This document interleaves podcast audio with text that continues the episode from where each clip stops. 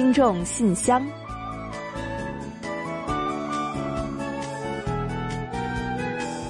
分享最新动态，聆听您的心声。听众朋友们好，我是李璐，欢迎您收听全新一期的听众信箱节目。听众朋友大家好，我是婉玲，很高兴啊，又跟大家相会在信箱节目之中了。大家知道吗？和伴侣动物一同生活啊，可以减少我们的压力，让我们呢更有安全感。嗯，没错。那特别是对于一些有情绪或者是精神困扰的人们来说啊，动物的陪伴呢，可以带来不小的安慰的。那么，不同的人群都适合养什么样的动物呢？嗯，那比如说呢，有抑郁症的人群啊，就很适合养狗。嗯，没错。那狗呢是非常通人性的动物。那再有啊，就是我们有了狗狗之后呢，需要多带它出去散步啊什么的。那这也有利于人们多走出家门去晒晒太阳、吹吹风，帮助调节情绪什么的。嗯，哎，我有个朋友养了狗之后啊，啊，瘦了。哦，就是每天出去走路的功劳，他必须要带着狗出去散步嘛，所以他就变瘦了。另外呢，对于自闭症的患者来说啊，养猫则是更为合适的。猫呢喜欢独处嘛，这个能够给自闭症患者呢以空间和距离感，让他们呢不会感受到压力。嗯，还有那一种是马。那虽然对于咱一般人来说呢，养马呢是不太容易的，对吧？但是呢，对于遭受过心理创伤的人们来说呢，如果能够到马场去和一匹马建立起信任和感情，有助于克服恐惧，找回安全感。哦，这个好像挺有道理的啊。而对于有不安症的人来说呢，养鱼就很合适了。想象一下鱼儿在水中无声游动的样子，那据说呢，这对稳定血压和脑电波是有帮助。嗯，我也特别喜欢看鱼啊，就觉得它在那里边游来游去的，真的是特别自由自在的感觉，嗯，很治愈。嗯，还有很多小孩子呢是喜欢养蜥蜴，那这种动物呢，因为是个性独立，也非常适合去陪伴多动症的儿童们。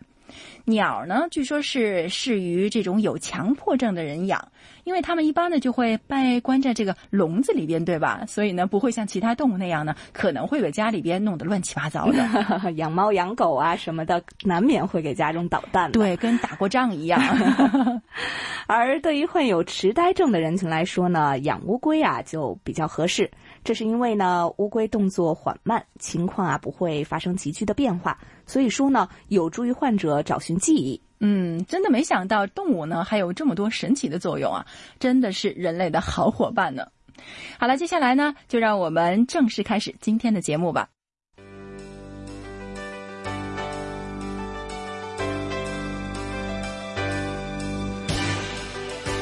听众朋友，欢迎来到今天节目的第一个环节——韩广动态。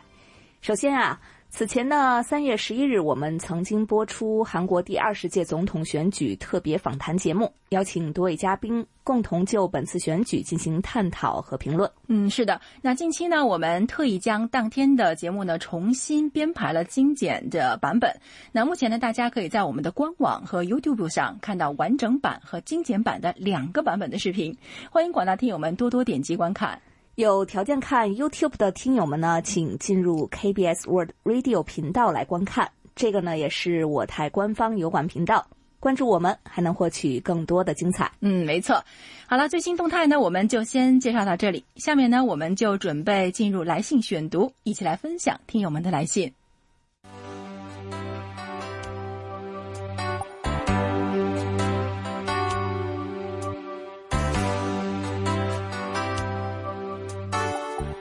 听众朋友，欢迎来到来信选读时间。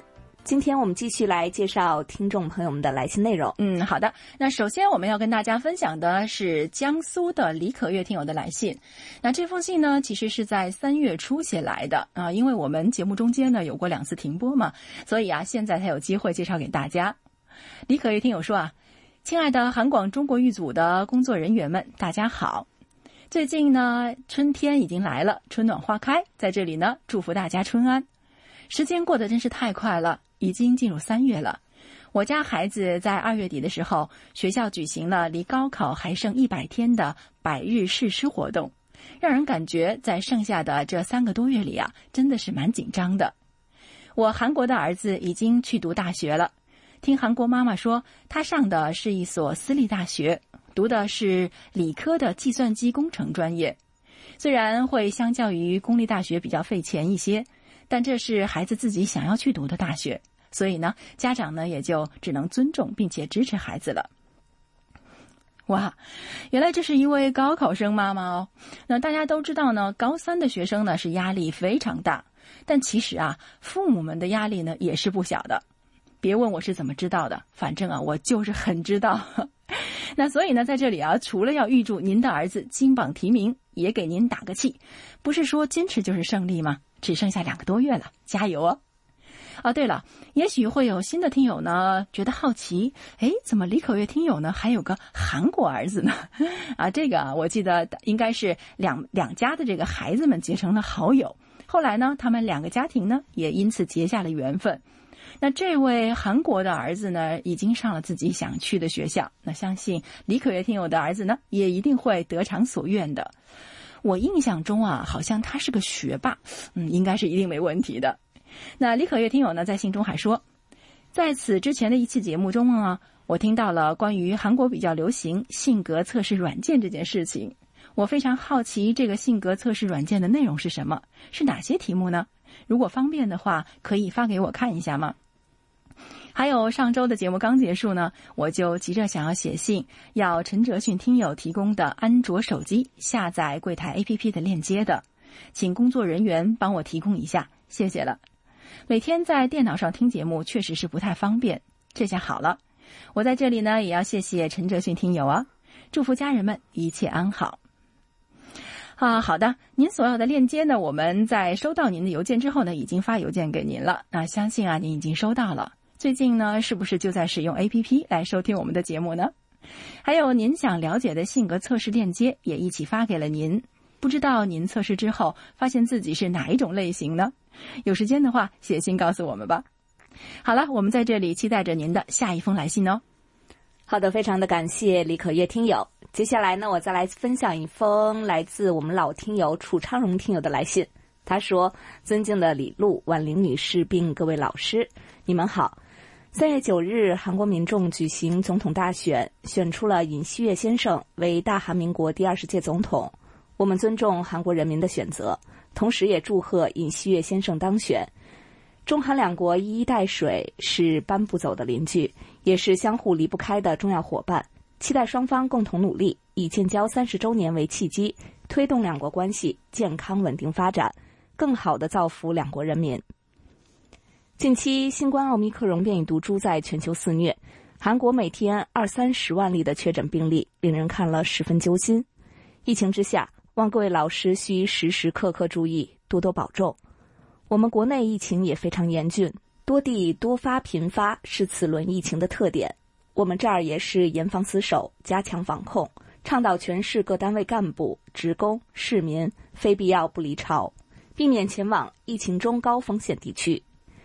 全市暂停举办各类大型会议和线下培训活动，对不符合要求的棋牌室、电影院、网吧、酒吧、KTV、旅游景点等场所暂停营业。符合疫情防控要求的，也必须严格落实预约和查验制度，暂停疫情地区的往来客运班车。这段时间，我一般都是在晚上十九点用中波幺幺五七千赫收听你们的节目，这个频率收听效果甚佳。其次是清晨七点的七二幺五千赫，效果也不错。柜台网站还是不错的，也能很容易打开浏览，重复收听都可以，十分方便。谢谢你们，恭祝春安。好的，谢谢楚昌荣听友对于收听效果的一些反馈啊。那最近呢，韩中两国的疫情形势都很严峻，咱们呢都要一起多多的保重。任何时候呢都没有比健康更为重要的了。呃，也是看到中国不少地方呢，最近都有采取封闭管控的措施。对于个人呢，如何去做好防护，咱们经历了两年多的疫情了，可以说呢，都挺轻车熟路的了。所以呀，在这里呢，我们就提醒大家伙儿呢，必要时啊，还是提前给家中做一些食品、生活用品的适当储备，有吃有喝有用的，居家隔离呢，也就更少了一些不便吧。另外呢，今年是韩中建交三十周年。我们呢也同大家一样，期待着韩中关系呢能够取得进一步的发展，两国民众的友谊更加深厚。作为收听我们节目几十年的老听友了，楚长荣听友呢也是当之无愧的韩中关系见证人。对此呢，也一定是有不少的感触吧。其实呢，我想呢，我们和大家都在为韩中关系的发展呢做着小小的贡献。那期待今后这样的参与者呢，能够更多，推动两国关系不断向前。好的，再次感谢楚昌荣听友的来信。好的，听到老朋友楚昌荣听友的消息呢，我们觉得非常的温暖。在这里呢，也祝您一切安好。接下来我们要分享一下听众梁松华的一封来信。他说，在繁重的学习中收到你们的邮件，无论是电子邮件还是纸质的信件，还有听众信箱里我的留言被读到这件事，都让我很甘心。现在呢，中国语组的听众来信负责人是朴廷耀。也就是上次给我回复邮件的工作人员是吗？我被您用心的回复暖到了，谢谢您的关心，希望我们以后能够成为很好的朋友。嗯，是的，您说的真的是没错。所以在这里呢，我也想要利用这个机会呢，给我们廷耀点个赞啊。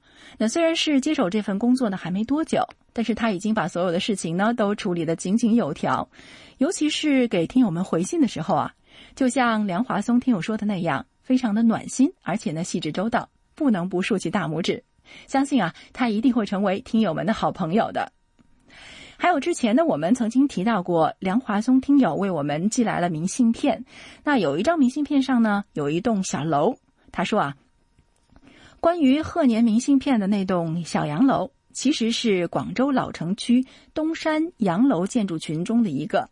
和你们猜测的一样，它的确是建于一九三一年。其后历经风雨，又经过修缮，变成了照片上的样子。广州的沙面、东山都有很多西方风格的建筑，它们随着近代中国的风风雨雨而建起，时至今日仍然保存着异域风情和时代的气息，非常值得一看。嗯，听你这么一说啊，真的是更想去看看了呢。另外，梁华松听友还说啊，啊，今天呢，中国的北方大规模降温了。但是广东的日高温仍然是逼近三十度。出身亚热带，见惯了长夏无冬的景色，我其实是很羡慕住在包括首尔在内的那些四季分明的地方的人们的。在古老的人类记忆中，四季扮演着一个告知时间的角色，四季轮转才是又过一年。四时不同景，春天象征着希望，和煦的春风拂过原野，会给每个人带去希望的枝芽。在这里呢，也要祝愿韩广的各位听友和朋友们永远心怀光亮。接下来的一段时间里啊，我会专注学习。很遗憾呢，要跟各位暂时说一声再见了。现在我的心情呢，就如同北京冬奥会闭幕式上冰墩墩告别时一样不舍。非常感谢韩广各位的厚爱。二零二三年六月高考之后，我会在另一座城市与你们的电波再会，后会有期。嗯，好的。那最近呢，我们真的是陆续收到了不少高三朋友的来信啊。其中呢，有几位听友呢，就像梁华松听友一样，说呢，因为要专注于学业，会暂时离开一段时间，写信来跟大家说再见。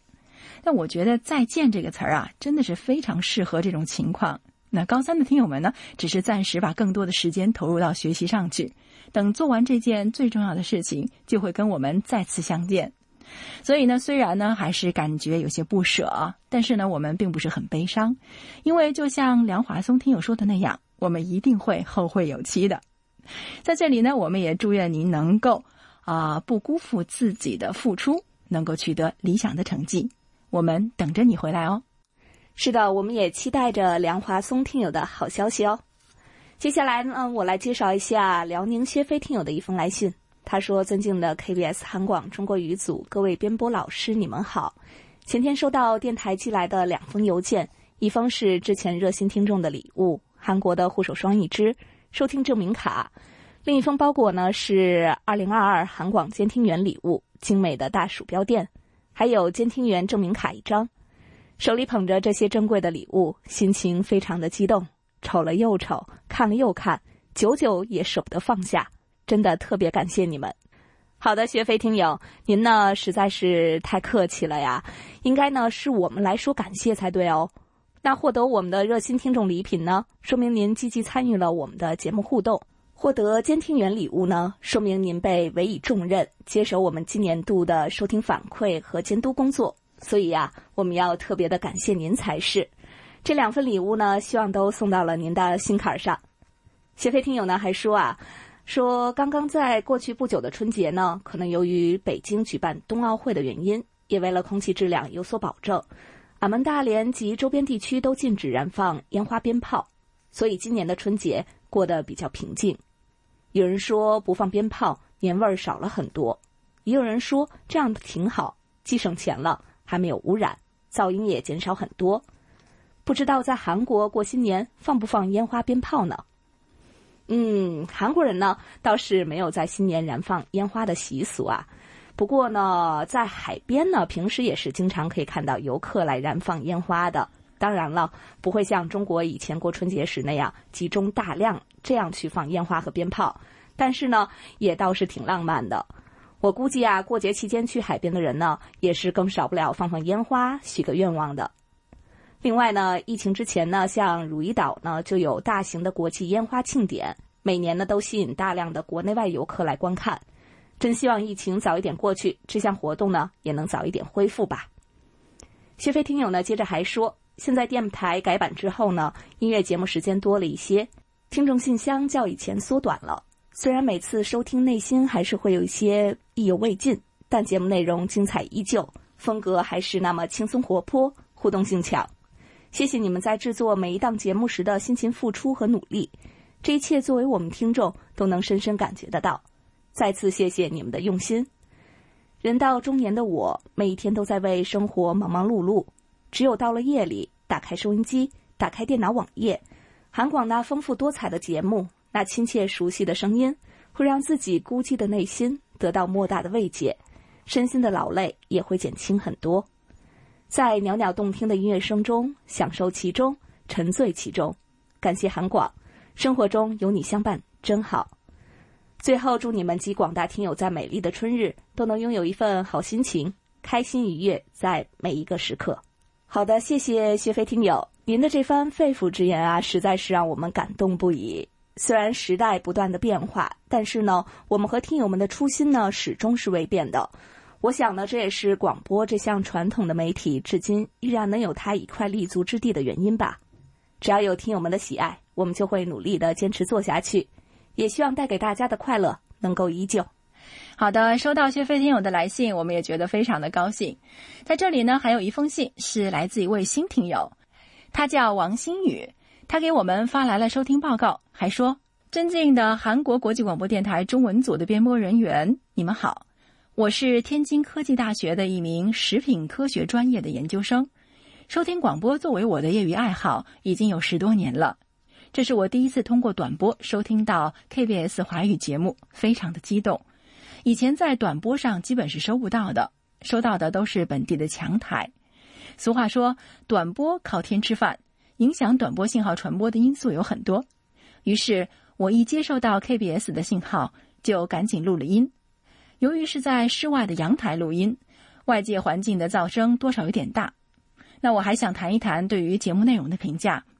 首先是 KBS 华语节目主持人的汉语普通话讲得非常的标准，很亲切，也很有磁性，感觉和中国本地电台的主持人普通话水平不相上下，这给我留下了非常深刻的印象。节目的内容有新闻、歌曲、韩语教学、故事等，非常的丰富。通过新闻节目，我可以了解到韩国发生的大事小情。节目中播放的韩国歌曲也很好听，非常潮流。我从韩国向德国派遣矿工和护士的往事中，认识到了韩国过去发展的艰难，如今经济发展腾飞的来之不易。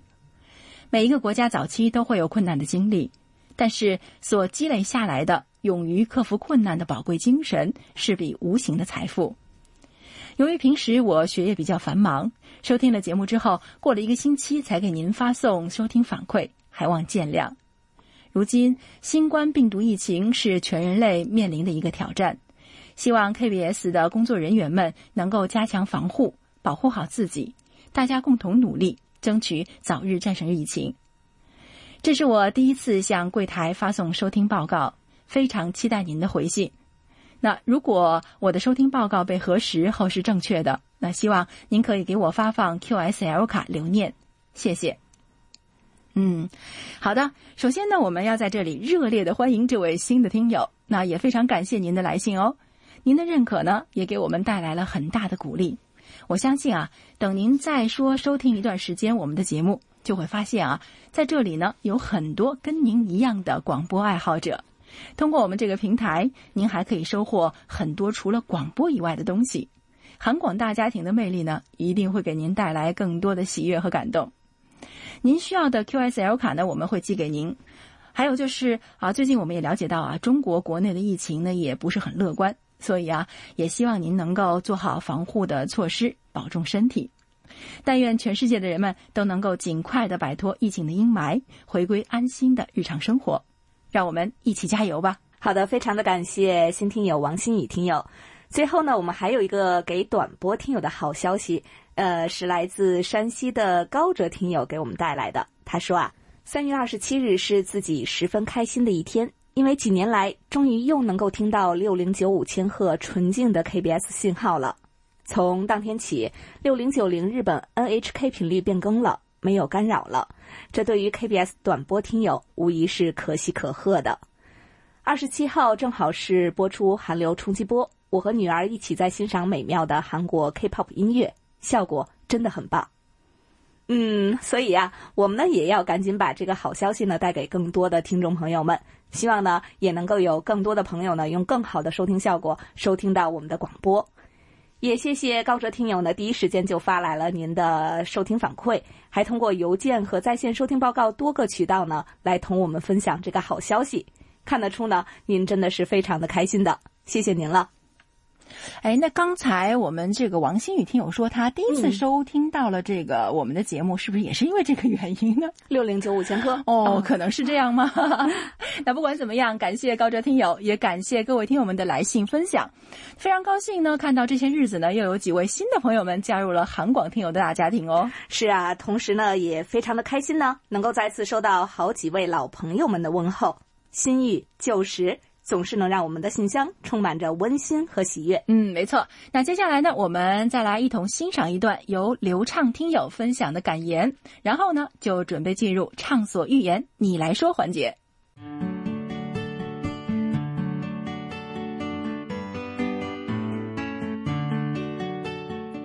每个人都可能会碰到特别难熬的阶段，或长或短，让你感到绝望，看不到光。可是，沉溺于抱怨、苦恼是没有用的，难过、痛苦更加无济于事，倒不如收拾收拾心情，抖擞抖擞精神，昂首挺胸去面对，也许一切就会柳暗花明。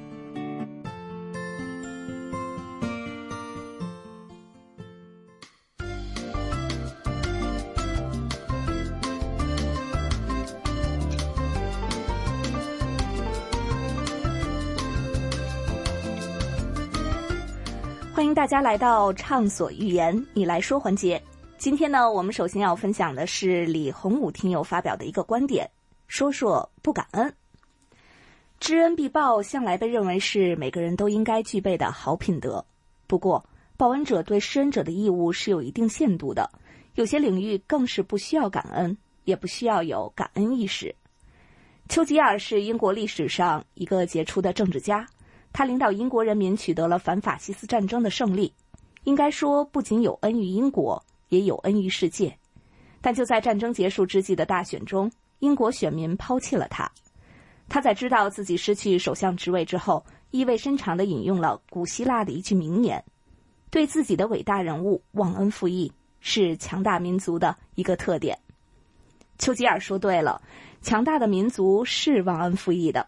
这里的忘恩负义呢是加引号的，但是还不甚强大却正在觉醒起来的民族也会变得忘恩负义。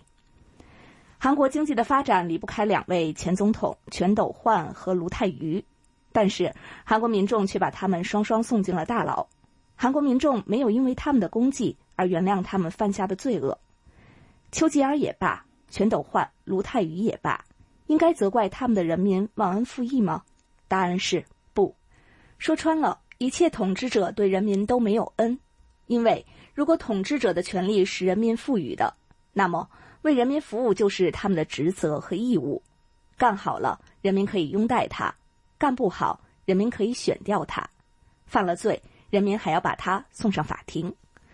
如果统治者的权利不是人民赋予的，那么他的统治就是不合法的。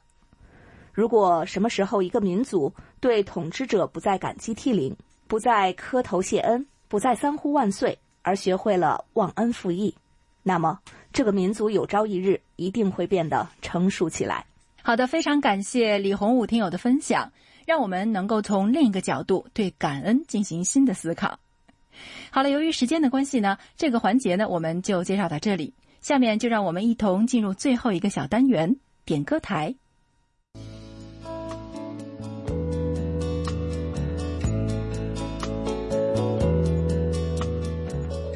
节目最后是点歌台栏目。张汉文听友此前在来信时说，烦躁的时候呢，我自己常听《撒浪嘿》这首歌，是一个朋友多年前推荐给我的，我一直不知道中文名字，而且呢，最近找不到这首歌来听了，不知道是否可在柜台点播这首歌曲呢？嗯，好的，当然是没有问题的。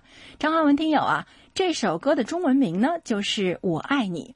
不过呢，这里有一个小小的问题哦，因为名字叫我爱你的歌曲真的是好多啊，所以呢，我们根据您提供的信息，选择了一首 S.G. Wannabe 演唱的《我爱你》。那虽然不知道是不是您要的那首歌，但是我想您一定会喜欢的。在播放歌曲之前啊，我们还是照例先来揭晓一下本期节目的获奖名单。